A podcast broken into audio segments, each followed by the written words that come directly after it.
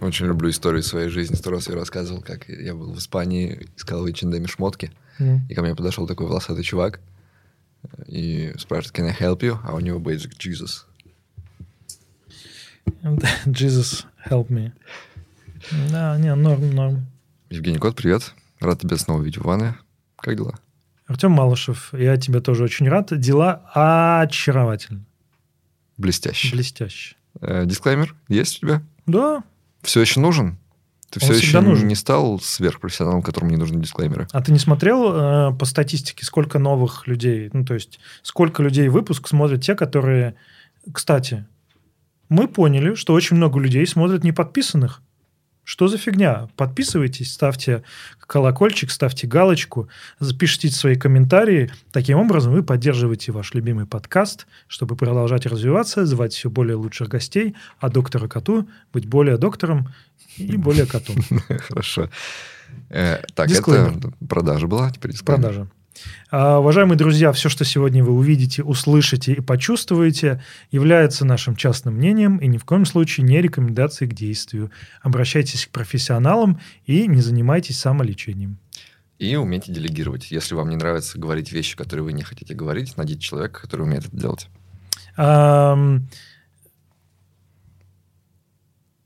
Сейчас... Не находите себе работу, и вам не придется работать ни дня в своей жизни.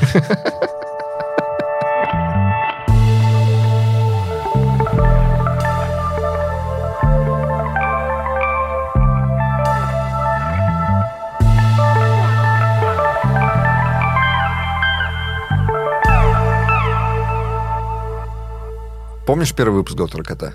По-моему, было про выгорание. Это был... Мы тогда решили, да, что выгорание самый прям бич IT. Все выгорают, все жалуются. Бич. И мы тогда такие про это поговорили. И да, думали, что вылечили всем выгорание. Все про него сказали. Ага. Нет. Да, понимаешь, оно какое? Выгорание хитрое, коварное. Ты его побарываешь, оно возвращается. Да. Снова выгораем, продолжаем выгорать. Да, ну, что делать? Выгорание – дело такое. Индустрия-то никуда не девалась. Угу. Более того, сейчас столько проблем в мире происходит, что ты выгоришь еще быстрее, еще сильнее, чем возможно. Эмоциональное выгорание – очень такая вещь, от которой избавиться сложно.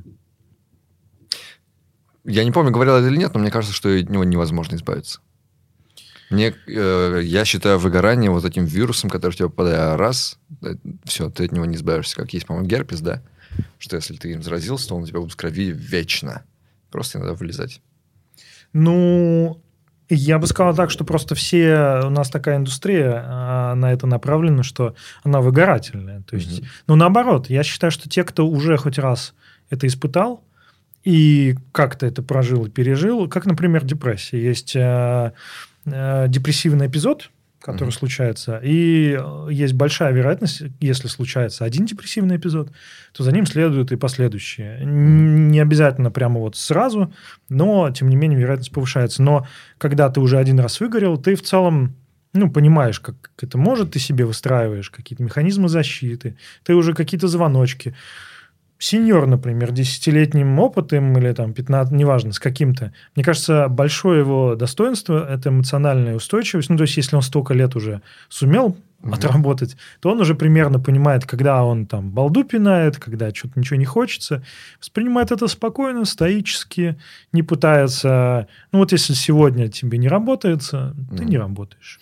За тот год, что выходит наше шоу уже. Ты узнал что-нибудь новое? Шоу. Что-нибудь новое про выгорание узнал? Я вот узнал. Я тоже узнал. Да. Давай поделимся с нашими открытиями.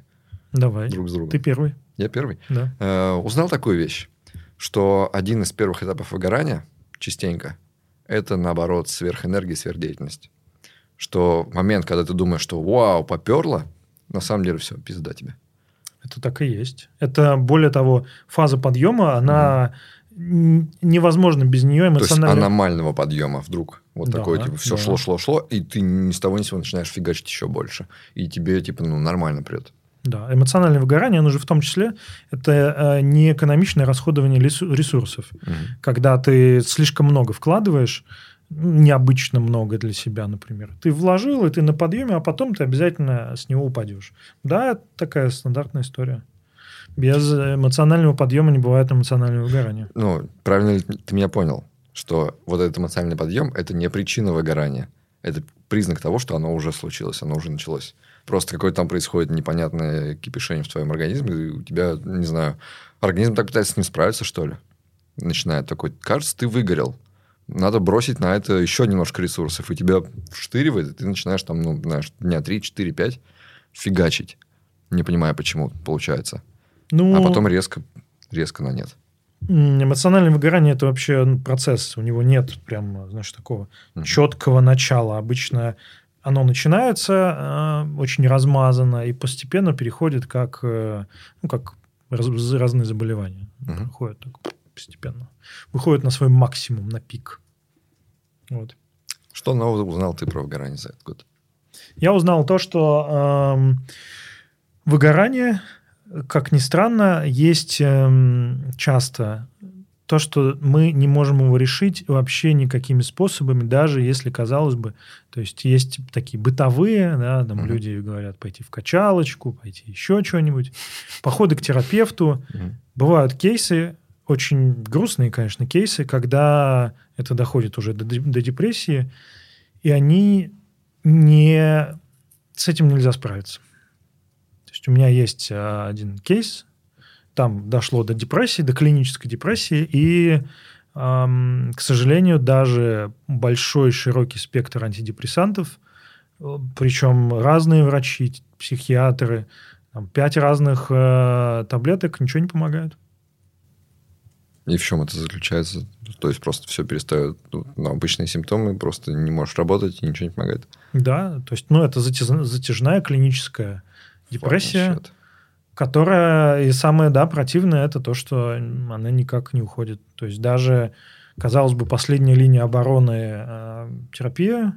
Есть там разные, кстати, есть, например, доходит даже там электросудорожная терапия. О, боже мой. Да, там, ну, есть многие такие серьезные уже вещи, но мозг наш может, наша психика может впасть в состояние, когда, из которого очень сложно выйти. Но самое важное здесь – это поддержка окружающих.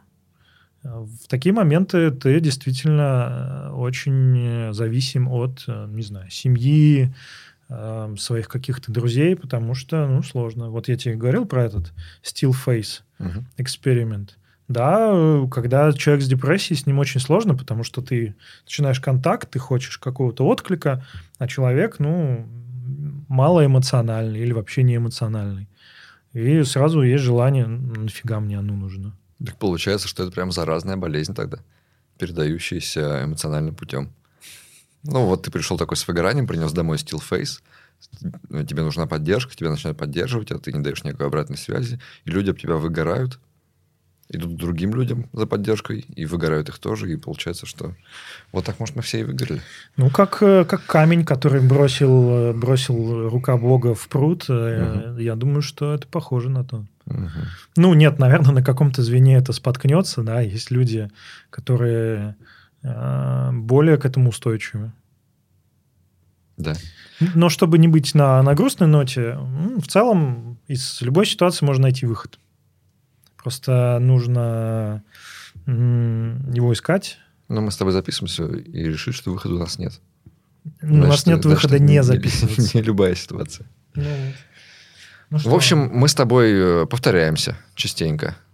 Берем одни и те же, например, проблемы и смотрим их с разных углов, но самое то, что интересное, что ситуации у нас все равно каждый раз уникальные. Люди все разные. Истории пишут разные. И я собрал несколько историй. Может быть, не все они прямо про выгорание. В общем, почитаем, посмотрим. Давай. Мне кажется, что нашу с тобой болтовню, она некоторые, большинство, наверное, слушает не для того, чтобы нас с тобой слушать, потому что есть истории, которые эти истории всегда уникальны, и люди понимают, что они не одиноки в своем. Это очень хорошо, да.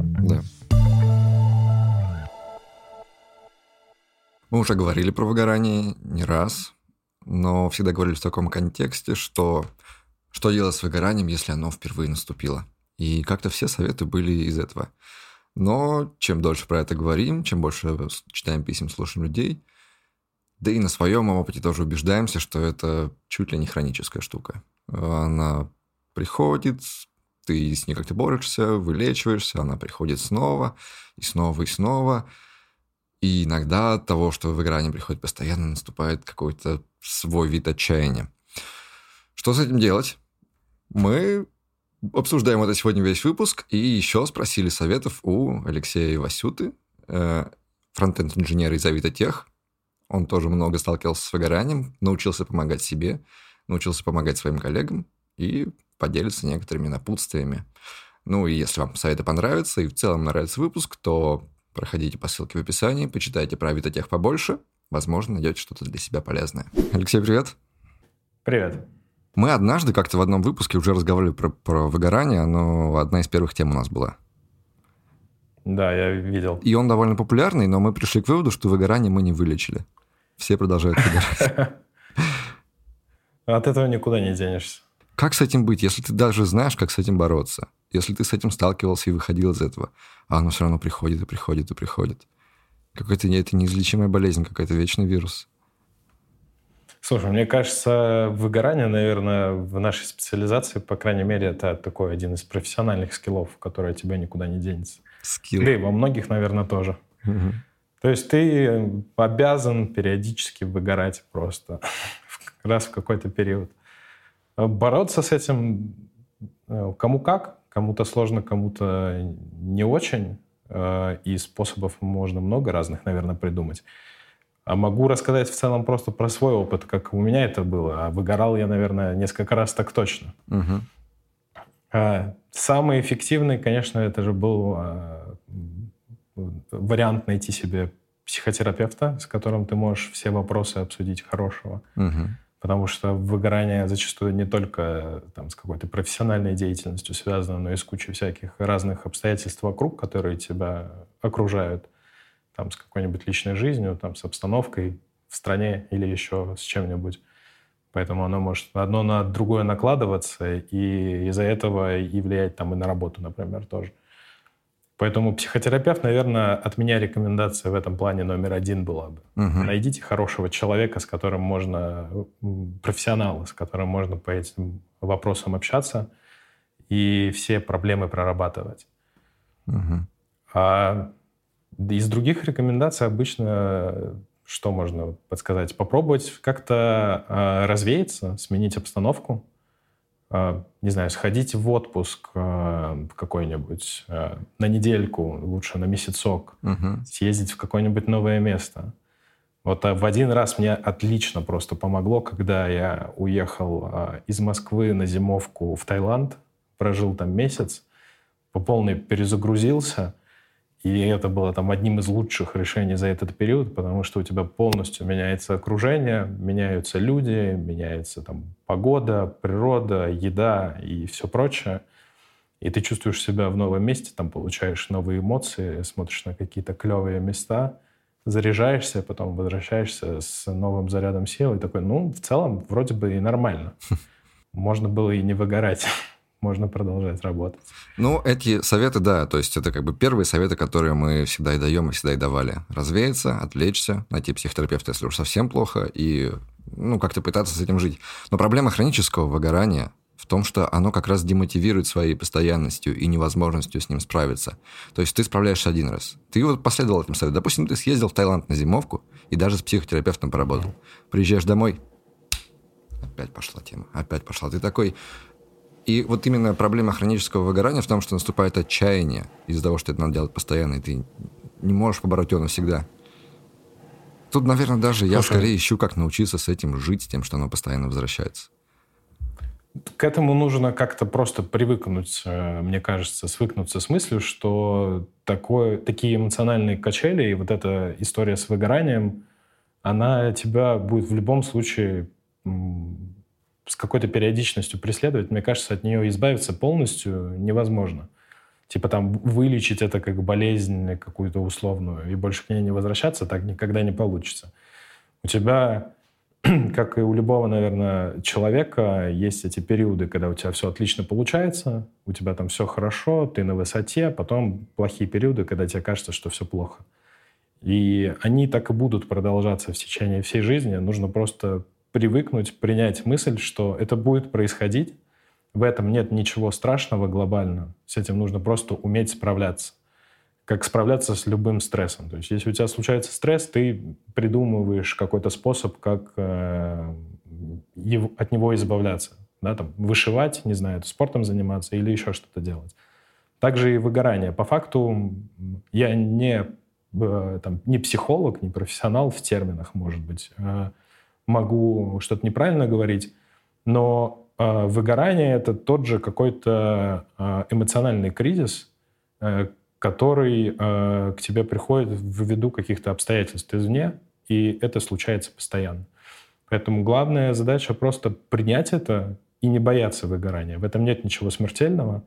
Если просто ты в какой-то момент научишься понимать, что вот оно пришло, идентифицировать его, что это именно, кажется, то самое выгорание, про которое все говорят, и ты такой: я знаю, что это такое, и в целом я примерно знаю, как с этим бороться. И следовать тем самым каким-то общим рекомендациям, либо выработать какие-то свои подходы, которые именно для тебя подходят больше. Может, кому-то достаточно будет просто уехать в отпуск, а кому-то вполне себе единственным вариантом будет сменить работу, например, или род деятельности. Такое тоже может быть. Угу. Поэтому тут нужно найти какой-то свой путь и просто не бояться того, что это тебя в какой-то момент настигнет и будет периодически к тебе возвращаться. То есть выгорание возвращается, это нормально. Я уже тоже принял, что это нормально. И способов с ним бороться до хера. И на каждый раз, когда он возвращается, можно просто пробовать новый. Да. Можно пробовать новые хобби, например. То есть я за свою жизнь перепробовал, я не знаю сколько, десятков разных развлечений.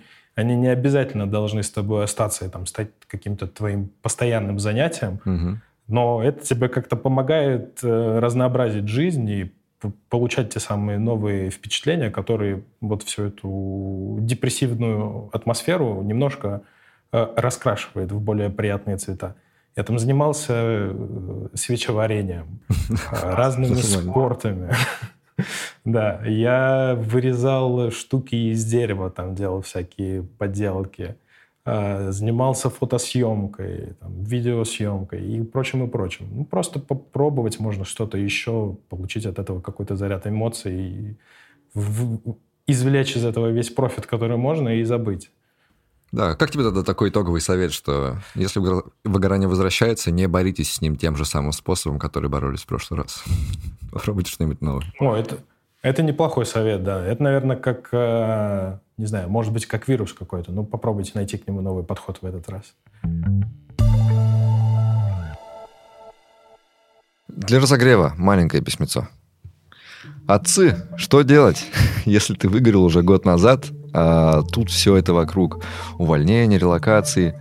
Ты стоишь такой офигевший, тебя это пока не коснулось, то есть нужно быть счастливым, но работать не хочется вообще. Ковыряешь говнокод. На HeadHunter закажу раз в день новости посмотреть. Нет ничего интересного про C++, Go и Rust. Никогда не буду учить. Есть дети-подростки, жена, 42 года. Не люблю финтех, электронику. Все то, с чем работал. Люблю, может быть, игрушки писать. Люблю рисовать, походы, исторические танцы, космос. Хобби обвешался. Даже мечтал в НАСА попасть. В Роскосмосе только 1С-ники нужны. Или за 70 тысяч C++-шники. Вот так. Отцы, говорит нам отец, у которого подростки уже, и которому 42 года. Тут уж кто тут отцы. Во-первых, мудрость духа есть, прикольно. Может быть, конечно, бравируют письмом, но, сложно, да. Плюс еще есть же эти кризисы среднего возраста, которые кризис половины жизни, про который я уже тоже много раз говорил. Да, я не помню, что ты говорил про кризис среднего возраста. Да, говорил, кризис середины жизни, когда он не обязательно в 30 или в 35 или в 40, он может вообще хоть в любой момент. И да, он о том, что если ты всю эту жизнь до этого работал на одно, а потом ты начинаешь переосмысливать, о чем мне вообще надо? А может быть, ты 10 лет потратил на то, что тебе уже не надо, а ты хочешь чего-то, что 10 лет еще нужно на что работать. Угу. Да плюс еще у нас тут война на минуточку, и Минуточку. Да, мировой кризис и всякое прочее. И тут в такие моменты кажется, что что-то вообще весь мир рушится. Угу. Опора. Опора, самое главное, что есть опора. Если она есть, я надеюсь. Ну, я не знаю, правильно я видел, но я увидел здесь опору вот в этом. То, что вдруг ты в 42 года, когда ты уже там прохавал все, подростки, жена, кучу работ переделал, ты такой понимаешь, что, в принципе-то, жизнь-то интересная. Это прикольно. Жизнь хобби вкусная. Хочу делать, в походы хочу ходить, танцами историческими заниматься. Вот, ну, блин, круто, можно всего делать, но оказывается, что никуда не денешься. От того, что раньше казалось нормальным. А сейчас надоело. Знаешь, в чем есть один плюс опыта, ну, или, скажем так, когда ты уже пожил. Угу. Как бы есть и плюс, и минус. Немножко притупляются какие-то, они не такие острые, как чем когда тебе 16 лет, у тебя, не знаю, тебя девушка бросила, все, это крах мира, у тебя все рушится, у тебя все чувства прямо обострены. Конечно, когда тебе 42, там, 44, у тебя все несколько смазывается, покрывается таким пеплом, но зато ты не так остро, ты такой засетленный, как это по-русски засетленный, ну, устаканившийся, установившийся, и ты... можешь с некой долей иронии относиться ко всяким таким этим вещам. Угу. Это прикольно. Не прикольно, если это бравирование, прикольно, если это реально так, потому что мне очень не нравится вот эта идея, что там, знаешь, то что ты называешь «засетлился», так устаканился. Settled. Да? Settled. Некоторые люди для себя называют, ну, у меня, в принципе, я уже пожил, моя жизнь закончена. Ой, это отвратительно. Фу. Мне, в принципе, уже и не надо. А куда мне? Ну, типа... Хорошо не жили, нечего и начинать. Чего мне думать о том, чтобы в НАСА поработать? Ну, все, надо было раньше. Не, вот это не прикольно. Это, конечно, не история такая. Это ты сам себя хоронишь раньше, чем вообще тебе пора. Это мне не нравится. Я такое не люблю. Но, конечно, когда тебе уже много... Нет, не много лет. 42 – это еще нормально. Поработав 20 лет в IT-индустрии, ты такой, да я уже как бы все видел, меня уже ничем не удивишь, сорян. Ну, в идеальном мире, когда ты уже вошел в возраст, когда тебя ничем не удивить, ты уже переключаешься на работу, которая... Ты работаешь. Угу. Хотя прикольно, есть люди, которых прет до сих пор. Просто ты начинаешь мигрировать скорее в сторону... То есть, помнишь, у нас был в одном выпуске про амбиции, про вот это все... Ты, наверное, уже пытаешься мигрировать в сторону тех вещей, которые тебе по-настоящему прикольны, а не так, ну я тут сейчас 5 лет поработаю на совсем отвратительной работе, потому что хочу опыт набраться или еще что-нибудь. Я такой сейчас думал, знаешь, о том, что а вот что будет у меня в 42. И такой, ну это получается сколько лет? Через 20? А потом такой, минуточку. Это всего через 10 лет. Всего через 10 лет. Я такой, блин, я просто представил, допустим, я вот в 42 года понял, что я выгорел, да, вот мы с тобой уже 10 лет пишем «Докторов Котов». Раз в неделю, два раза в неделю выходят эти сраные «Докторы Коты», и мы 10 лет с тобой уже все это мусолили 300 раз, и я понял, что я выгорел. Видеть я больше не хочу, и вот твои советы психологически слушать не могу больше. Ты начинаешь говорить, а мне блевать, я 10 лет, потому что разговариваем. Я такой, мне кажется, что я выгорел навсегда. Ну, то есть, мне кажется, что я буду в 42 воспринимать свое выгорание окончательным. То есть, если, допустим, я выгорал в 26-27, такой, ну, это надо перетерпеть, потому что мне еще рано, мне надо еще работать. И то есть, видишь, я только сейчас говорил о том, что как классно, что человек еще как бы видит мир интересным, и при этом одновременно с этим я думаю, что если я выгорю в 42, я такой, я не восстановлюсь. Это то выгорание, которое уже последнее. Слушай, это не моя история. Мне на учебе у нас была углубленная клиническая психология. Очень интересно.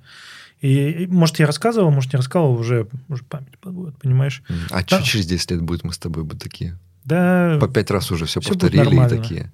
Ничего страшного. И наш тренер преподаватель рассказывал историю свою. Он психиатр, прямо клинический психолог, психотерапевт.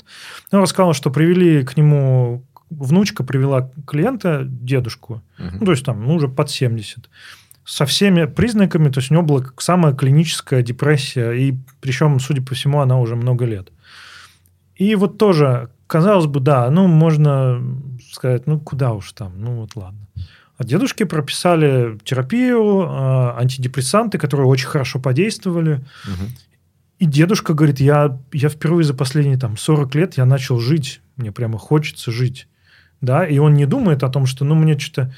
Знаешь, вот когда я уверен, что когда нам будет там, 70, угу. и мы сейчас думаем, что ну что там 70, ну это по статистике даже тебе там 5 лет осталось. Мужчины, по-моему, 75. А по статистике уже, мне кажется, пережился. Да, или может быть, да, я не помню, сколько там. Но я уверен, что когда тебе будет вот столько, ты будешь думать, 5 лет, я еще за 5 лет столько всего сделаю. И я уверен, что когда тебе будет 40, ты будешь думать, что вот мне было 30, и какой же дебил был. Ну, типа, вот я помню, когда мне было 20, я думал, что вот 30 лет стукнет, блин, я что, наверное, уже там что-то буду. Короче, возраст – дело такое. Я очень однажды просто вдохновился и заразился такой вот романтичной идеей из мультиками «Идзаки», когда он во сне разговаривал с итальянским этим авиастроителем, и тот ему говорил, что у тебя есть 10 лет. 10 лет ты учишься, 10 лет у тебя есть, чтобы воплотить все, что ты задумала, а дальше, ну, типа, все. Ты уже не тот будешь. И я, мне кажется, когда такой, ну, кажется, я свои 10 лет потратил. Можно уже не бороться с выгоранием. Слушай, еще надо понимать, что в Азии, ну, вообще в азиатской культуре, там, в японской, там, конечно, сильное влияние призвания, и они действительно, ну, так как были... Даже по историческим причинам были ремесленные мастерства, которые нужно передавать только от ученика от учителя к ученику, 20 лет. И да, там человек сначала 10 лет варит рис, чтобы суши начать делать, а потом только может считаться мастером. То есть там очень сильная такая история. И там, кстати, не доля, а посмотри аниме. Там, да, много чего... Не, ну реально, там же много всего про профессионалов, про то, что ты только там, в 60 лет можешь считаться мастером. Там, кстати, поэтому в Японии, насколько я знаю, IT не очень как-то приживается. То есть там не очень много прям больших IT-контор. И в целом там свой специфический микроклимат в этом. Почему не приживается? Потому что в IT надо скакать между работами, у них так не принято. Так не принято. Почитай Всеволода Овчинникова «Сакура и дуб». Очень крутой автор. Он японист и жил еще и в Лондоне потом много лет. Он пишет, собственно, «Ветки сакуры» и «Корни дуба». Это две разных книги, но их объединили в одну. Про японскую культуру, ну, там, 70-е, 80-е. Очень интересная книжка, очень хорошо написана. Ну, он журналист, международник. Прямо очень хорошо про японскую культуру написано. Мне очень понравилось. И потом он еще жил в Великобритании, тоже там 15 лет. И на контрасте, то есть, писал, кто такие англичане, японцы. Ну, и да, там другое. Но возвращаясь к нашим историям. Камон, считать, что в 40 лет... Ладно, здесь даже давай не про возраст. Типа, все нормально. Мы уже поняли, что до 45 вообще можно даже не думать о каких-то когнитивных там этих нарушениях. Нет, да, никаких это все. А после 45 можно? Ну, нет, но есть. Твое тело меняется. Оно не то, как было в 20 лет. А в 20 лет оно не то, которое было в 16 лет. Есть... Там, ты тяжелее... Вот я, например, чувствую, да, мне 35. Я чувствую, что я тяжелее переношу недосып. То есть, если я сутки не посплю... Раньше в универе... Ну, мой рекорд был, по-моему, 4 суток без... Ну, я там типа 2 часа спал. На энергетиках, на кофе можно было как-то. Сейчас, конечно, после какого-то перелета длительного уже такой варененький. Ну, я просто знаю это и соответственно, себя веду. Как странно сидеть и рассуждать об истории, типа, уже опытного мужика. Я тут такой, типа, чувствую сейчас себя каким-то, знаешь... Ребенком?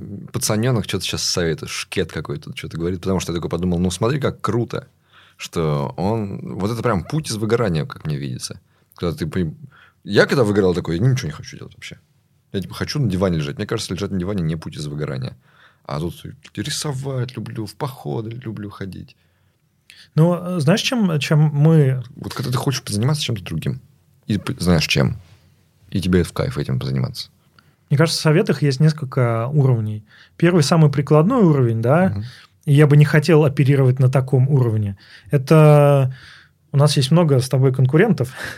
Это там какой-нибудь соцсети, твиттеры, мамы, папы, друзья, которые говорят: что ты устал? Ну, иди там, не знаю, гантели потягай или еще что-нибудь. Это такое, знаешь, вот советы такого базового уровня, которые часто они могут помочь, а могут и не помочь. Потом есть более такие тонкие советы. Но мы с тобой, не знаю уж на каком уровне оперируем, но тем не менее самое, ну, не знаю, главное, но первое — это про выгорание. Это понять свое состояние, понять и признать к себе свои чувства и свои то, какой ты. Угу. И ты себе признаешь. Не... Просто часто люди, например, выгорая, они не признают себе, что они выгорели, они не признают, что мне это уже неинтересно. Угу. Они что-то, какое-то темное давящее чувство, приходя на работу, я не отдаю себе отчет в чем, что происходит. Ну вот, ну неприятно, я вот чувствую, как что-то свербит. Uh-huh. Например, как дети узнают, что они чувствуют? Им родители говорят. Uh-huh. То есть они говорят: вот, Артем, ты плачешь, тебе грустно. Или там Артем пинает игрушки. Из какой-то вот у него внутри родилось какое-то чувство, психика ему сказала, позвонила в какие-то звоночки, он пинает игрушки. Ну, Артем хуй пинает, конечно. Родители говорят: ты злишься, Артюша, вот ты злишься. Не говорили мне, не Артюша. Ну, как там Артем? Артем Евгеньевич. Нормальные. Так вот, мы узнаем, как называть свои чувства и что мы их чувствуем. Сначала через родителей, потом постепенно через самих себя. Так вот, часто бывает, когда у тебя нет связи со своими чувствами, ты не знаешь, что ты чувствуешь, не понимаешь, что ты выгорел. Ты просто ходишь на работу, как обычно. Тебе все говорят: ну что, нормальную работу, ты работаешь. А вот что-то не то, что-то какая-то неустроенность жизни, непонятность. В том числе терапевты, они тебе помогают называть свои чувства. Так вот, в выгорании... В том числе, да. Большая работа в выгорании — понять и признать: мне не нравится там, где я есть. Да, вот. А тут все вот это вокруг, увольнение, релокации. Ну, то есть, вот это, да... Ну, ты как бы долго жил в каком-то своем мире, а тут такой хоп, и все какое-то изменяется, и ты такой стоишь, офигеваешь на это, на все. Вау, что происходит. Да. Ну, сейчас мир меняется прямо капитально. Я в лес хочу ходить, работать, как это раньше нормально, а тут все какие-то увольнения, релокации. What the fuck. Ну, сейчас очень мир тревожный, и большие изменения в мире, которые... Они всех аффектят. Ребята, которым 18 лет, они думают: блин, как мне дальше жить в этом мире, да, и я финансово не обеспечен, и я там джун, и я пытаюсь куда-то попасть. Дяди, которым по 40, по 50 лет, они думают: у меня семья, я привык к одному образу жизни, а мне релацироваться надо. Они тоже с этого тревожатся, им очень сложно. Ну, да, всем сложно. Про C++ уже ничего интересного. То есть он плюсовик. Ну, нормально. Я думал, их невозможно изучить полностью. Человеческой жизни не хватит для того, чтобы там все узнать. Да ладно, плюс-плюс. Но вот это Go и Rust неинтересно. Никогда не буду их учить. Вот эта фигня, что, как бы, знаешь, да, тебе надо что-то одно, попробуй другое. А он такой: ну, вот знаю, да, говорили про Go и про Rust. Плюсовикам интересно там, а мне неинтересно, не хочу уже все. Тут, к сожалению... Чтобы нам быть максимально объективными, к сожалению... В каких-то других отраслях ты можешь сказать: ну, мне вот неинтересно, у меня есть свой кусок хлеба, я буду его есть. В программировании языки меняются, профессии меняются. Раньше можно вспомнить много ушедших технологий, которые, если бы ты сказал, что я обожаю Silverlight, я не буду ничего нового учить. Да, оно бы просто постепенно уменьшалось, рынок уменьшался, и постепенно тебя бы просто выдавило оттуда. Сейчас, да, Go и Rust, ну, я не скажу, что они заменяют C++ вообще, но они достаточно популярны, на них все больше и больше пишет. Ну, по крайней мере, их многие воспринимают как какую-то такую, знаешь, свежую историю. О, интересненько покопаться, что там. Да. Я не говорю о том, что ты прямо должен, если тебе не нравится, ты должен что-то изучать. Но у нас, к сожалению, есть специфика отрасли. Я только что сказал, что не буду говорить, что должен что-то изучать, но ты должен что-то изучать, потому что... Спасибо тебе. Никто не знает, что будет. C++ вряд ли когда-то уйдет прямо совсем навсегда. Но что будет через 15 лет, я не знаю.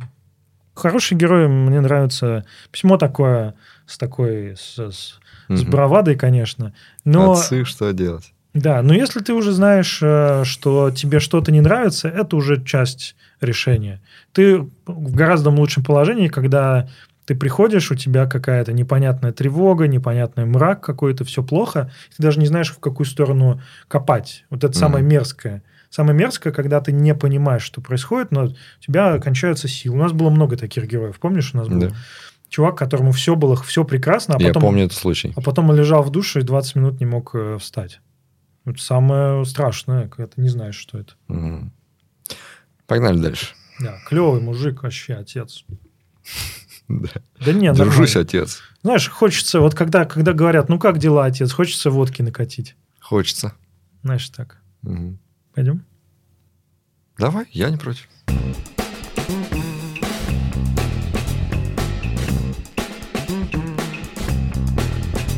Привет, Фил. Привет. Знаешь, зачем я позвал тебя в выпуск «Доктора Кота»? А откуда же мне знать? Мы просто сегодня говорим про выгорание, во второй раз уже, и говорим про хроническое, про выгорание, которое возвращается. Ты вот такой выгорел, мы тебе рассказали, как с ним справиться, ты посмотрел выпуск, справился, а потом такой, блин, я опять выгорел, пацаны, что-то не то. Мы вот обсуждаем. А я думаю, что, как бы тут ищи способ, а все равно самый отличный способ не выгорать – это нормальную работенку найти, правильно? Да, нормальная работенка – это лечение от выгорания. Вот, и я помню, что ты мне в одном из выпусков говорил, что ты занялся полезным для индустрии делом, у тебя куча всяких инсайдерских связей, у тебя большой нетворк, ты знаешь очень много людей, и поэтому ты всегда заранее узнаешь о вакансиях, которые еще не вывалились на рынок, о которых пока компании не разрешают говорить, потому что они не запустили свои компании по найму и все такое, но ты уже знаешь, что вакансия скоро будет, поэтому ты втихаря собираешь резюмешки. И я подумал, все может, так. У тебя есть какие-нибудь классные работенки для ребят, которые выиграли? Да, есть. Я буквально айтишный Дед Мороз. Просто супер. Я хожу и раздаю крутые работенки. Супер. Например, прямо сейчас в одну очень крутую компанию, которую я хорошо знаю, требуется senior Java разработчик. Там абсолютно шикарные условия. Работать можно хоть в российском офисе, хоть дома, хоть из любой другой страны мира. Дают крутое ДМС, оплачивают обучение, суперсовременные технологии и большой уровень технической свободы. Нужно будет фигачить микросервисы, хорошо знать Java, SE8 и выше, Spring, Gradle, как большой плюс Kotlin. Надо хорошо понимать, что такое domain-driven development, ценить автотесты и любить паттерны проектирования. Если кому-то подходит, кидайте CV на почту из описания. Да, почту мы кинем. А там выгорать не надо будет? Там как-то с этим нормально? Нет. Ну, там запрещено выгорать-то, такая работа. Слушай, нормально. Так что вот, да, ребят, смотрите в описании, ссылка, кидайте Филу резюме, он там вас сведет с кем надо и попадете на инсайдерскую вакансию. Отличная тема. Все, да. Еще что-нибудь? Дайте мне резюме, я сразу порешаю вопросик. Да. Сейчас я порою в своем мешке с крутыми вакансиями и достану вакансию на техлида с глубокими знаниями Java. Техлида! Целый техлид. Серьезная работенка. Серьезно, придется управлять несколькими фичи-командами, выстраивать процессы, разруливать технологически сложные задачи, отвечать за качество разработки, в широком смысле стабильность, скорость внедрения, все в таком духе. Надо будет внедрять best practice как в кодовую базу, так и в процессы, помогать выстраивать найм технарей. Спасибо, Дед Мороз. Вакансия для большой шишки. Вакансия для большой шишки. Я уверен, что у нас есть большие шишки. Выгоревшие большие шишки. Шлите Филу резюме обязательно. Там 100 пудов будет клево. Только такие нас и смотрят. Нужно отлично знать Java и иметь широкий технический кругозор. Широкий технический Обожаю кругозор. Эту формулировку. Ну, типа, ты знаешь, да, кругозор. Должен по верхам все понимать. Нужно уметь строить большие системы, принимать решения, отвечать за них, иметь опыт работы на дистанции с большими проектами. Естественно, нужно иметь опыт управления и обладать лидерскими качествами. Ну, это точно. Прямо для очень большой шишки вакансия. 100 пудов. Ну, для порядочной такой шишки. И здесь тоже, да, против никакого выгорания не будет. Не входит в пакет оно, да? Оно, может, и было бы, но они же дают большущие возможности влиять как на бизнес, так и на технологии, определять масштабы команд, экспериментировать, минимум бюрократии, быстрые релизы, и при этом оплачивают всякие конфы, обучение, вся вот это вот просто огромное море корпоративных плюшек. Супер. И при этом можно работать из дома, не ходить в офис, а можно и походить в офис. Все круто. Если, а я уверен, что это так, нас смотрят большие шишки, вы знаете, куда кидать ваши CV-шки. Да, там в описании написано, куда. Еще что-нибудь, Дед Мороз? Да, на самом деле, да. А то много людей выгорело, понимаешь, многим нужны инсайдерские вакансии хорошие. Давай. Ты сейчас не поверишь, кто нужен. Я попробую. Нужен Node.js разраб, ты прикинь. Я не верю тебе. Взял и потребовался. Причем не просто, знаешь, куда-то так нужен, а нужен в крутой финтех-стартап из Арабских Эмиратов. Ничего себе. Есть минусы. Они зачем-то требуют опыт работы с нодой от 3 лет, глубокое знание JavaScript, опыт работы с фронтовой частью, особенно с Vue.js, и умение работать в стартапном темпе и атмосфере. Зато дают хорошую компенсацию, возможность работать из любой страны мира, есть опция оплаты криптой и большие возможности для роста в быстрорастущей компании. Если вдруг кто-то искал что-то такое, я не знаю, смотрят ли нас Node.js-разрабы, но вдруг ваши резюмехи, я думаю, почта в описании, это матч. Слушай, а стартапный темп – это не выгорательно? Или наоборот? Ну, ты знаешь, как со стартапами. А там либо тебе интересно, и это клево, либо тебе не интересно, и тебе там нечего делать. Ну, кто хочет стартапного темпа, кого это спасет от выгорания, пишите Филу, кидайте резюмешку. И будет лучше. Если кто сейчас не в стартапном темпе работает и устал работать не в стартапном темпе, то вот там будет стартапный. Но ты не поверишь, кто еще требуется. Вот сейчас кто-то точно еще поверишь. Ну, слушай, ты всех спасешь вообще. Столько вакансий. Откуда у тебя столько инсайдов, Фил? Я поражаюсь. Ну, ты понимаешь, есть вот большие шишки, которые на работе большие шишки, а я большая шишка вообще в индустрии, типа, в целом. Ну беда, прям. Хорош. Каждый раз, когда кому-то требуется разработчик, вот он в первую очередь идет ко мне. Так, вот я такой давай. Человек. Валяй, кто еще тебе нужен? Но ты сейчас не поверишь, потому что нужен, ни много ни мало, middle Golang developer. Кто? Middle Golang developer. Golang. Golang? Golang. Все, хорошо. Гошник нужен. Не просто нужен, а еще и в американский стартап нужен. Кажется, ты самое вкусное оставил на потом, да? Все со своими проблемами. Например, они требуют опыт работы с Go. И с бэкэндом от 3 лет. Требуют опыт работы с MS SQL, хотят, чтобы ты хорошо понимал микросервисы, знал широко используемые алгоритмы и структуры данных, хорошенько разбирался в многопоточке и параллелизме. Сложно. Да. То есть не просто так. Типа не всех подряд берут. Это проблема. Но можно работать удаленно из любой страны, кроме РФ. Дают опционы, компенсируют технику и обещают большую техническую свободу. Просто так деньги не хотят платить, да? Надо работать все равно. Да, там поди еще и код у них надо будет писать. С ума сойти. Ну, слушай. То есть мало того, что надо знать, как это делать, это еще и делать придется. Да. Вот. Но... Тем не менее, это, знаешь, бывает, когда сидишь на работе, ничего не делаешь, код не пишешь вообще, то от этого еще больше выгораешь. А тут, если будет задачка какая-нибудь интересная, да еще и там американский рыбчик, да еще и со всякими этими компенсациями. Слушай, может и пописать. Можно и пописать немножечко, я думаю. Не обломишься, да? Да. Ну, а чтобы это делать, кидайте Филу резюмешку. Адрес в описании кидайте, кто гошник хочет на американскую компанию работать. И писать код на Go. Вдруг вам хочется писать код на Go. Каковы шансы, что гошники смотрят Доктора Кота вообще? Это язык, в котором не надо принимать никаких Доктора решений. Кота такие люди не выгорают. Смотрят очень разные люди. Спасибо большое, Фил. Я думаю, эти вакансии кого-нибудь спасут. Я еще обращусь. Обязательно обращусь. У меня целый ворох. Отлично. Моя девушка выгорает. Она HR, я фронт-разраб. Подарки не поднимают настроение, мороженки тоже. Работаем непродолжительное время и встречаем... Работаем и непродолжительное время встречаемся в компании N. Я фронтендер, она HR. Все было хорошо. Цветы, приятности, заботы и внимание с моей стороны, прогулки до рассвета и общий отдых с планами на будущее. Так случилось, что в крайний месяц пришлось непростое время. Написание диплома, его защита, KPI по закрытым позициям на работе, крупные изменения в самой компании N. Я был рядом и всячески поддерживал, помогал, чем мог.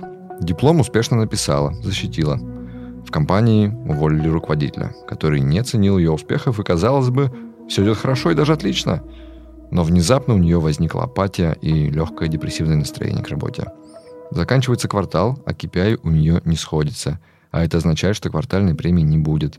И хоть там сумма не такая большая на фоне моей разработческой ЗП, но она сильно огорчилась этим, как мне показалось.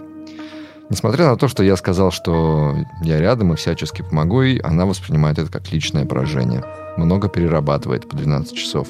Злится, когда не получается найти хорошего кандидата и закрыть позицию. В последние дни у нее настроение уехать в лес, закрыться от всего мира и просто побыть наедине с собой и тишиной. Я могу это устроить. Благо направление глэмпингов сейчас процветает. Глэмпингов? Но поможет ли это действительно? Мне 35, Артем. Я не знаю, что такое глэмпинг. Тебя это анноит? Вери. Я могу это устроить, благо направление глэмпингов сейчас процветает. Но поможет ли это действительно ей в долгосрочной перспективе? Ведь работа, стресс, кандидаты никуда не денутся после возвращения из уединения. Как лучше действовать и поддержать близкого человека, если видишь, что все идет к выгоранию? Нужна помощь психолога. Ведь открыться мне полностью она может бояться, так как мы недолгое время в отношениях, и рассказать свои боли, вывернуть свою душу не рискнет на данном этапе. Тут столько всего я тебе могу рассказать. Я просто очень люблю про депрессию рассуждать и рассказывать. Да неужели? Знаешь, какое одно из главных чувств, которые загоняют людей еще глубже в депрессию? Какое? Стыд. Потому что депрессия может быть очень стыдным. И нужно различать. Есть просто очень много граней. Есть клиническая депрессия, прямо диагноз, когда пьют антидепрессанты, когда есть прямо изменения, да, и она не решается разговорной терапией. Есть депрессивное расстройство, есть просто сниженный эмоциональный фон. Есть, в конце концов, обычные человеческие чувства. Человек устал. Вот ты устал, например, на работе, не знаю, там куча кандидатов, идиотов, еще что-нибудь. Логично, что ты чувствуешь себя плохо. И вот наш главный герой спрашивает, как помочь. Тут я не знаю про него ничего, но иногда бывает, знаешь, такая история, когда человек чувствует себя плохо. Плохо мне, дай мне побыть собой, дай мне почувствовать себя плохо. Часто бывает так, что люди, не очень понимая, что происходит, и не очень умея с собой друг с другом говорить, они говорят: слушай, у тебя, наверное, депрессия, давай тебя там взбодрим, давай еще чего-нибудь. И человек как бы чувствует стыд, человек, когда ему плохо, чувствует стыд, что типа, что это, я действительно раскисаю. Или, например, на работе что-то не получается, и человек начинает чувствовать стыд, что я вот такой плохой, что вот и мне как-то плохо. Это вообще не помогает. Абсолютно не помогает. То есть часто... представь себе себя, да? Вот если бы я, например, сказал, что ты, Артем, какой-то грустный, он молчит все время, я его сейчас разговариваю. Мороженку ему принесу, подарок. Да. Что тебе надо? Как тебе вылезти? Да, я все устрою. Как тебе помочь? Глэмпинг хочешь? И часто бывает так, что тебе не нужно ничего делать. В конце концов,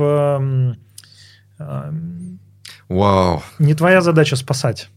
Очень круто звучит. Очень круто звучит. Отпусти все, будь сверхуверенным, сверхопорой.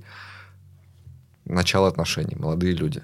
Представляешь, как это будет. Да, молодая кровь еще кипит. Вот у них конфетно-бакетный период. Они еще ухаживают друг за другом не так далеко. Давно вместе. Еще не на том этапе, где они еще не научились даже в хороших, комфортных ситуациях друг перед другом открываться. А тут плохая ситуация. И в плохой ситуации, в трудной, еще сложнее это все открываться и находить прямо эту эмоциональную синхронизацию. И он еще как бы по инерции, как я вижу, этого конфетно-букетного, где он ухаживает, уделяет внимание, приносит мороженки, он такой: еще по инерции хочет действовать. Uh-huh. И, типа, ну, я как вот... Вот это, знаешь, молодые мужчины... ухаживальщики. Вот это. Он еще завоевывает женщину пока еще, да. И тут ты ему говоришь, ну, отпусти, просто дай ей побыть это. Это же... Я не знаю, как это у него получится. Ну, типа, это крутой совет. И, наверное, он реально правдивый, но...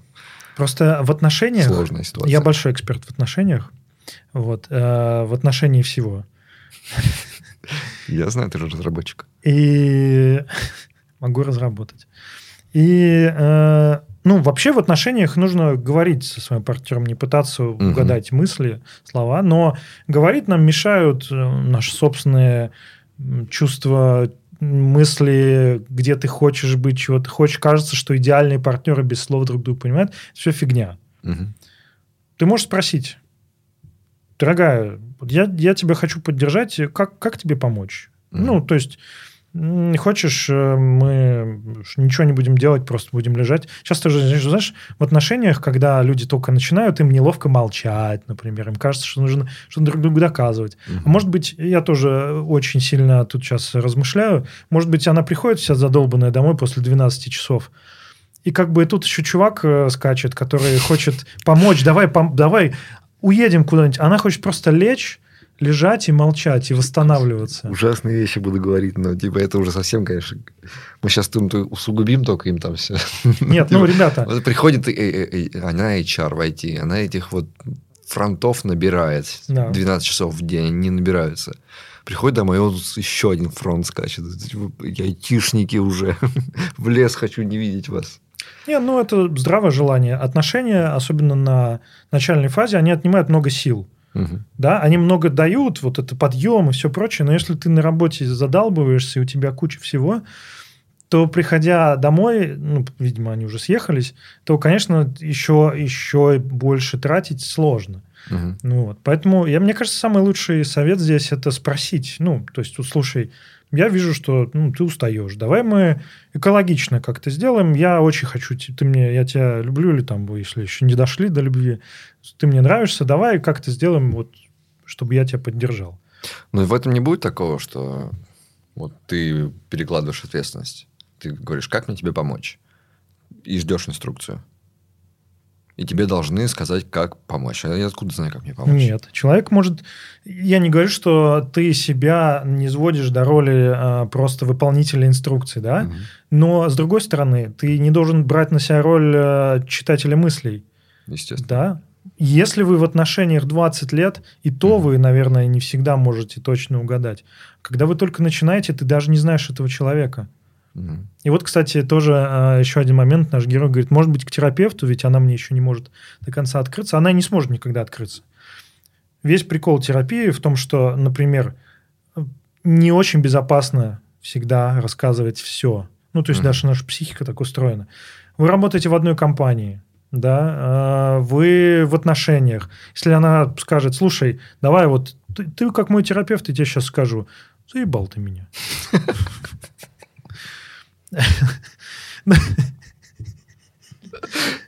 Так. Ну, может быть, не... Вы извините, ребята, я просто тут, так сказать, довожу до абсурда. Но она не может так сказать, да, и дороги эти отношения. А терапевту может сказать, слушай, вот у меня ситуация такая, я бы хотел ее проработать, я прихожу с работы, все сложно, вот, и сейчас у меня просто нет сил на отношения. Но при этом мне этот человек близок, я не хочу его терять, но сил у меня нет. Чтобы это сказать вот этими там словами через рот, это надо, ну, нормально так быть вкачанным. Да? Поэтому терапевт, конечно, это не равно твой бойфренд, а твой бойфренд не равно твой терапевт. Потому что вы в разных отношениях. Короче, мы тут сейчас, знаешь, как вот те самые бабки у подъезда советуем, значит, как там молодежи обустроить отношения. Но разговариваю с партнером, выяснять потребности, спрашивать, а чего ты хочешь сейчас? Как я могу тебе помочь? Не в том смысле, что дай мне инструкции, я тебе там... Скажи мне, какие цветы тебе купить, я тебе куплю. Да, с людьми в... То же самое, кстати, в терапии. Вот нам тот же самый тренер рассказывал, что часто начинающим терапевтам они хотят спасти, они хотят починить. Они хотят... Приходит клиент, который, ну, например, в депрессивном каком-то эпизоде, они начинают прыгать вокруг. Давай сейчас вот это попробуем, вот это, и здесь попробуем, и сюда пойдем. А может быть, это и не нужно.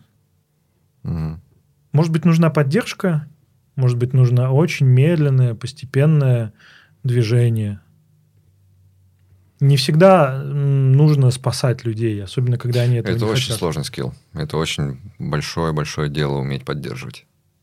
Да. Правильно. Не вот, потому что у нас какой-то... Я в себе это точно чувствую. Вот это, знаешь, заточенность на решение проблем. Если тебе кто-то что-то рассказывает о своих проблемах, или ты видишь чьи-то проблемы, ты такой... Первая же мысль, ты ничего с этим не можешь делать. Типа, как эту проблему решить? Что надо сделать, чтобы стало хорошо? Да, я как спасти его? Да. Про это сейчас. Ну, типа, давай искать выходы, да, вот это нет безвыходных ситуаций, давай что-то придумаем, то, все. И в этом нет поддержки. Ты думаешь, что ты этим поддерживаешь, так, это твой язык выражения поддержки, а он плохой. Ну, что такое поддержка? Это, типа, просто договориться, поговорить, выслушать. Побыть рядом, поддерживать у всех свое. Иногда просто обнять. Угу.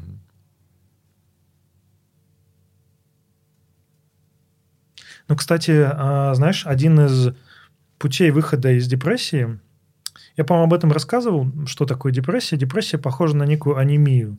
То есть это защитная реакция. Ну, мы говорим про какую-то уже большую историю, но, тем не менее, вот сниженное настроение, потом постепенно наш мозг пытается защититься от негативных эмоций, от усталости, от всего, просто переставая что-то чувствовать. То есть это как такая рана, которая... Ну, она перестает болеть просто потому, что уже все онемело, уже ничего нет.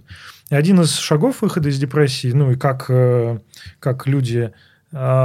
Как выглядит цепочка до депрессии? Это негативные чувства, их много-много, ты что-то чувствуешь, постепенно они начинают как-то закукливаться, и получается некая депрессия, да, то есть это чувство, или ты, например, чувствуешь какой-то зов, какой-то порыв, он не удовлетворяется, у тебя фрустрация, постепенно она закукливается, закрывается, становится депрессией.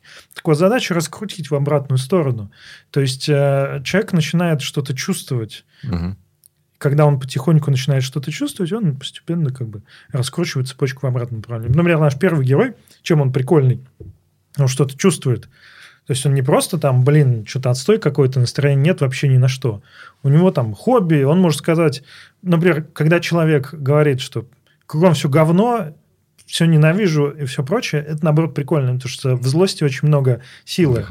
И это не депрессия. Еще... Не знаю, это, конечно, слишком совет, но мне почему-то хочется его дать. Вот не могу ничего с собой поделать, хочется дать совет. Бабка из подъезда. Да. Тут. Вот в такой ситуации, когда одна из, может быть, причин ее расстройств, то, что видишь, у нее, ей трудно, у нее не получается закрывать свои KPI, нанимать разработчиков, да. А мне кажется, что вот этот парень, он очень рад тому, что он разработчик. И он очень рад тому, что у него есть инструменты для того, чтобы ей там что-то обеспечить. Он говорит, да не парься ты о своих там этих премий, то, что ты не получишь. У меня же есть деньги, я тебе этих деньги дам. Да. Или там, да не парься, что там ты, что у тебя не получается. Я же твоя опора, вот это знаешь. И вот это свое немножко горделивость тем, что ты успешный. И типа предлагать свою успешность в качестве помощи человеку, у которого успеха не получилось, да, сейчас, именно сейчас у него неудача. Да. Мне кажется, это... Ну, напрямую тебе не скажут, конечно, что иди-ка ты нахер, мне вообще-то самой хочется, да, но как-то вот это было все равно немножко неприятно, наверное. Это не тот способ, типа, вот, помочь. Тут дело, я так думаю, что не всегда дело в том, что у нее конкретно она расстроилась из-за премии, именно в том, что вот у нее не будет денег. Ну, скорее всего, и это да. И не так почти. А именно в том, что это неудача. И, да. Типа, он просто, дав ей эти деньги, которые ей не дали в качестве премии, типа, это не решение проблемы.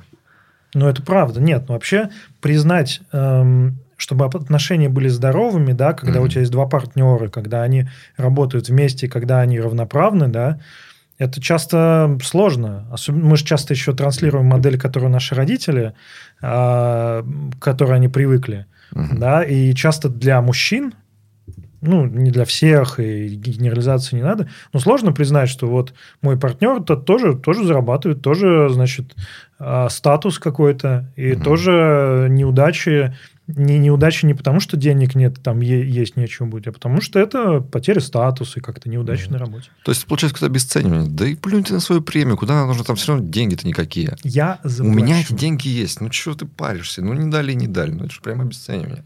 Типа проблема не в том, что нет денег, да. Ну, мы тут тоже гадаем на кофейной гуще. Чем мы занимаемся уже с тобой целый год. Да, ну просто дисклеймер надо дать. Но часто, например, там наши родители или вот там, в советское время тоже такое было, это часто была модель отношений. Мужчина работает, дает деньги в семью, и как бы, ну и все. И, не знаю, я часто наблюдал, когда люди, повторяя, может быть, сами не понимая модель отношений, ну как, ну я даю деньги. Значит, я даю все, что надо, все, что хочется. Это не надо так, ребята. Деньги вообще, может быть, не нужны. Может, человек хочет пополам бюджет делить. Или, может, вообще хочет вас содержать. Ну, вот это, да, замена себя чем-то другим. Замена себя чем-то. Тут, и когда нужна поддержка от тебя, ты такой, вот деньги. Да. Деньги – это не ты. Да. Ну, это удобно, вот, смотри. Как хлебороб я это раскидываю зерна. Но нет, это так не работает. Ну, тут, конечно, знаешь, может быть, и отношения не настолько глубокие, но вообще над отношениями надо работать. Причем эта работа не заключается в том, что ты там более дорогие цветы даришь или вы смотрите вместе киношки. Другой человек, его нужно понять, зачем вы вместе, понять, какие вы друг другу поддержки даете, опоры. С другой стороны, конечно, круто, что деньги есть. Я именно вот про то, что способ, как ими поддерживать. Да, вот, например, та ситуация, когда он думает, нужна ли помощь психолога. Ну, люди, когда, например, в первый раз идут к психологу, они же как-то очень долго отрешаются, да? И некоторым, ну, например, мне казалось, да, круто, если бы мне просто пришли и сказали, ты записан завтра в 3 часа дня. Вот тебе вот по этой ссылочке пройдешь, там будет психотерапевт тебя ждать. Я бы такой, окей, так в таком случае я схожу. Я бы вот сам там идти, платить, выбирать, договариваться. Я бы такой вот в выгорании, я бы не смог этого сделать. Это классно, когда ты можешь так помочь. Вообще же какое-то было исследование, что ли, про вот это, знаешь, отношения, деньги в отношениях между людьми. Например, ты мне сделал что-то полезное, и я хочу тебя отблагодарить. Но мы с тобой друзья. И я такой даю тебе 100. На, Жень. Вот тебе 100 за то, что ты мне помог. Ты такой... Типа, рублей? Да, 100 рублей. Нет. 100 рублей. Ты такой, типа, что за херня? А я такой, типа... Блин, Женя, спасибо, что ты мне помог. На, сникерс. Вкусный. И ты такой, сникерс? Ну, спасибо, съем. Прикольно. У них, типа, ценность одна и та же, да? В денежном выражении. Но одно нормально, но символ другое. Символ другой. Ну, то же самое, как с денежными подарками. Но, кстати, то, о чем ты сказал, я бы хотел бы предостеречь. Вот ты сказал, да, тебе было бы комфортно занять пассивную роль. Чтобы именно в том случае, если бы я говорил, что мне нужен психолог, я просто сам не могу себе это организовать. Ну, да. А не то, что меня заставили такие. Да. Просто, может быть, вот в нашем герое, да, читается так, что девушка в отношении... Она хочет тоже всего добиваться.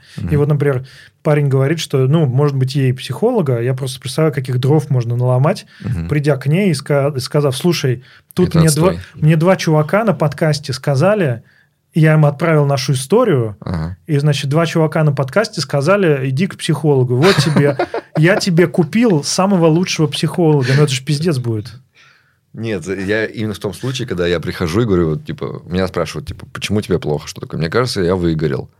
И я бы, конечно, сходил к психологу. Мне бы хотелось, но не знаю, надо что-то выбирать. Если бы меня спросили, хочешь, я тебе организую психолога. Я такой, да, это было бы круто.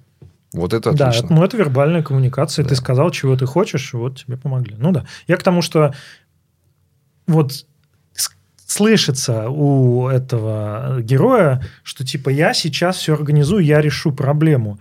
Дайте взрослому человеку, дай своей девушке, своему партнеру реши хотя бы шанс решить проблему самой. То есть, понятно, желание помочь, понятно, желание как-то, ситуацию к лучшему изменить, но дай шанс самой что-то изменить. Не пытайся влезть в контроль и сказать, да, я сейчас, мне денег не жалко, я фронтендер, я там тебе... Сейчас все, вообще уходи с работы, увольняйся, я буду за тебя везде платить, будешь дома сидеть. Надеюсь, это письмо было отправлено не без спроса.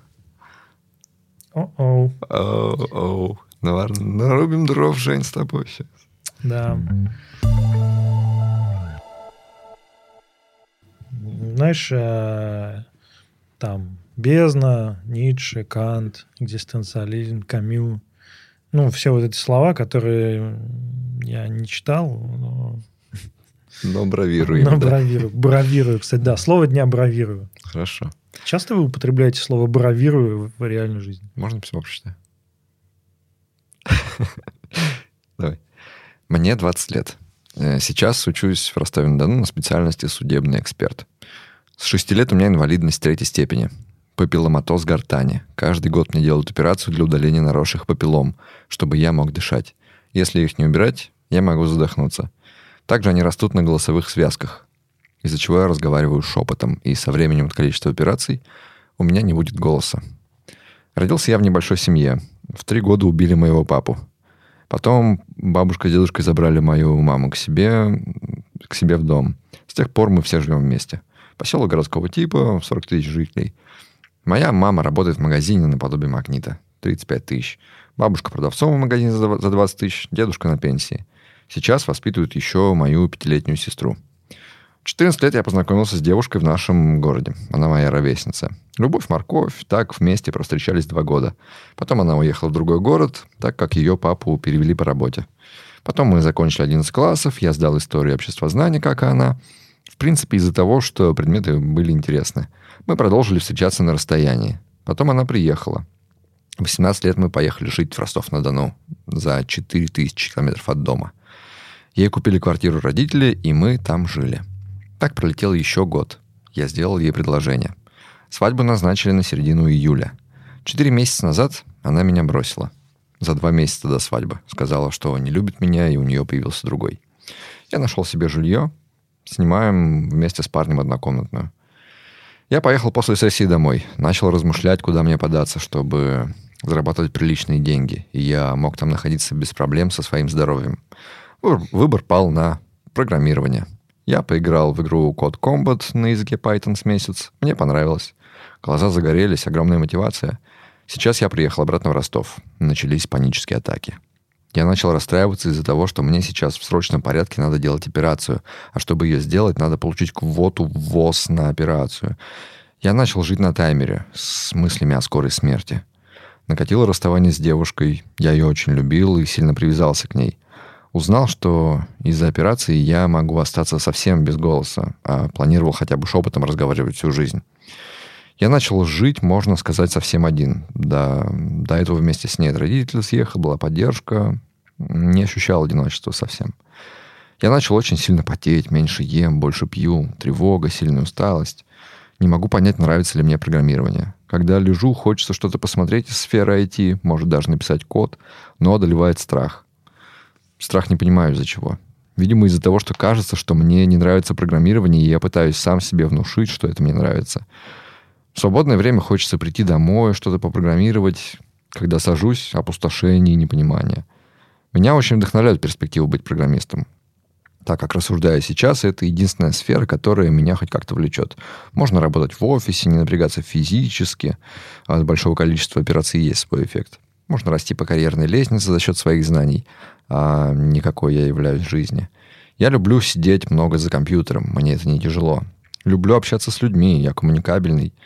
Я не могу разобраться в себе. То ли это эффект огромного стресса, почти каждый день мысли о суициде, очень тяжело перебороть это, что я останусь бомжом на улице, и у меня ничего не будет, я не смогу обеспечить себя и своих родных достойной жизни из-за болезни. Я не могу понять себя. На эмоциях написал заявление на отчисление, хотел уехать обратно к себе в деревню. Друзья настучали по голове, сказали, что я творю.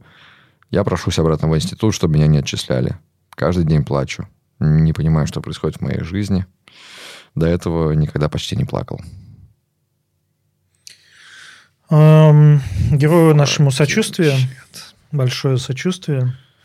Первонаперво я бы, конечно, рекомендовал не только писать в подкаст, а обратиться... Тот дисклеймер, который я всегда говорю, да, с профессиональной помощью. Есть бесплатные линии психологической помощи, на которые можно позвонить Угу. И, мы поищем, оставим ссылочки. Да, да, оставим ссылочки, потому что вот это чувство одиночества, чувство стресса, чувство ненужности, беспомощности, они с ними очень сложно из этого всего выйти, из этого дерьма сложно выйти одному. Да, а с учетом всего окружения, плюс еще там, девушка бросила и все прочее, я бы рекомендовал обратиться к профессионалам, а не к нам в том числе. Ну вот. Но тут много чего, да, жизнь прямо очень крепко ударила. Угу. Ну вот.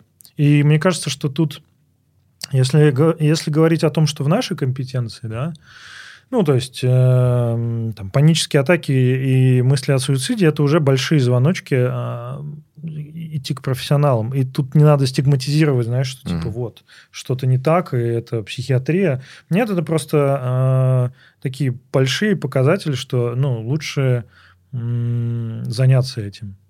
Как это парадоксально, да, все устроено в психике. Страх скорой смерти и мысли о суициде одновременно. Это просто очень тяжесть. То есть вот этот... Мы, помнишь, когда-то была у нас такая метафора, что на тебя, тебе на плечи кладется такие стальные мешки с песком, потом какие-то стальные грузы, еще что-то, и это все к тебе прижимает к земле. А не стоит пытаться вот прямо в одиночку это все попытаться раскидать. Конечно, профессионалы и профессиональная терапия, она помогает в этом смысле. Отвечая на вопрос, который мы можем как-то помочь, да, твое ли это IT, никто не знает, кроме тебя, ну, кроме главного героя, его ли это IT. В IT действительно есть много вещей, которые могут помогать, да, это и более толерантное отношение к, ну, там, хождению в офис, какие-то физические нагрузки. Один из очень-очень больших плюсов IT-шной культуры. Да, удаленная работа, например, где не так важно, как ты выглядишь и что ты делаешь. Я не знаю, как в судебной экспертизе это насколько важно, но тем не менее. Вот. В IT много всего этого, но при этом, да, вот эта тяжесть, вот это то, что страшно взяться, это же, ну, не IT как бы это говорит. Это говорит какие-то чувства, да, страха вот этого всего, потому что на этой чаше весов поставлено там моя жизнь, жизнь семьи, благополучие, вообще будущее, все года вперед. То есть, и, конечно же, значит, любовь к программированию, не любовь, как маленькая гиречка, не может никуда это опустить. Поэтому, конечно, я бы сначала решал эти проблемы. Но на позитивной волне, на позитивной точке зрения я вижу, что человек, наш герой, понимает, что есть какие-то проблемы, понимает, что нужно что-то с этим делать. Видишь, послал нам письмо. И мне кажется, что белозубые улыбки, безвыходных ситуаций не бывает. Но это действительно так. Здесь есть много бытовых проблем, да, с которыми, ну, сложно справиться. Но есть еще и большой пласт психологии, когда ты сам себе ставишь палки в колеса. Да, конечно. То, что я скажу, это трудно назвать, типа такой, знаешь, но вот есть позитивные моменты, это черненько довольно, но знаешь, как вот ты говорил, что когда ты весь полон энергии, амбиций и всего прочего, весь такой плещешь этим, и вдруг выгораешь, тебя придавливает, и ты такой начинаешь думать, а как мне правильнее все распределить экономику? И ты начинаешь видеть из-за ограничений правильные пути. Да, да. И вот как ты замечаешь часто, что людей, которых прямо очень-очень жестко жизнь поставила в такие рамки, в какие-то... Да, они более осознанные. Прям ты видишь много-много осознанности, много каких-то путей. Они более думают о себе, они лучше себя знают, как будто бы. Да, да, да. Ну, здесь типа вот эти частые рефлексии о том, что какая у тебя... что типа, мы просто вот с тобой типа живем свою жизнь бесконечно. С ощущением, что жизнь бесконечна. Ничего. Но когда один из этих грузиков на твоих плечах, то, что как бы ты... У тебя инвалидность, смертельная угроза постоянно, если не сделать операцию, задохнусь. Да. Это же наталкивает постоянно на мысли о жизни. Это правда. Тут просто видишь, в чем... сложность этого всего, да, это плюс еще большое одиночество, ты в этом один остаешься, и как бы кажется, что никто не поможет. И, ну, да, и опять то, о чем я всегда говорю, опора, это опора не обязательно что-то внешнее, не обязательно какой-то внешний человек, Но, знаешь, как очень похоже на ситуацию паники, да, когда говорят, что главное не паникуйте. Если что-то случается, не знаю, там самолет горит или еще что-нибудь, главное не паникуйте. Конечно, когда ты паникуешь, уже неважно, что тебе, когда ты уже вошел в это состояние. Но это слепой какой-то ужас, и ты действительно чаще всего люди гибнут именно из-за паники, потому что они, не знаю, топчут друг друга или еще что-нибудь. И очень сложно сохранять себе трезвость рассудка. Но, конечно, из таких ситуаций можно выйти только в трезвом в каком-то смысле ресурсном состоянии. И вот этот ресурс, его найти сложно, но, возможно, он может быть очень маленький. Это может быть какая-нибудь маленькая история. Например, вот наш герой. Просто как какой-то совет, да, вот он боится взять, ну, подходит к какому-то программированию, к каким-то историям и боится. Угу. Но ведь, например, написать, зайти на какой-нибудь бесплатный, там, не знаю, что там сейчас, LeetCode, Codewars или еще что-нибудь, решить маленький алгоритмик, да, и страх между тем, что программирование не мое, я подставлю свою семью, я умру, жизнь моя разрушена, да, уничтожена, я ничего не могу, ты сам себе умножаешь, у тебя как будто увеличительные такие стекла огромные, ты смотришь на полчаса программирования и сразу делаешь себе огромную проблему. Попробовать, может быть, как-то снизить этот накал, представить себе, что это какая-то... Вот он говорил, что месяц играл на питоне. Представить это как игру, не пытаться себе... знаешь, как будто бы, вот, не знаю, человек спортом занимается. Есть... я смотрел историю на Ютубе. Чувак весил 250 килограмм или сколько-то, да?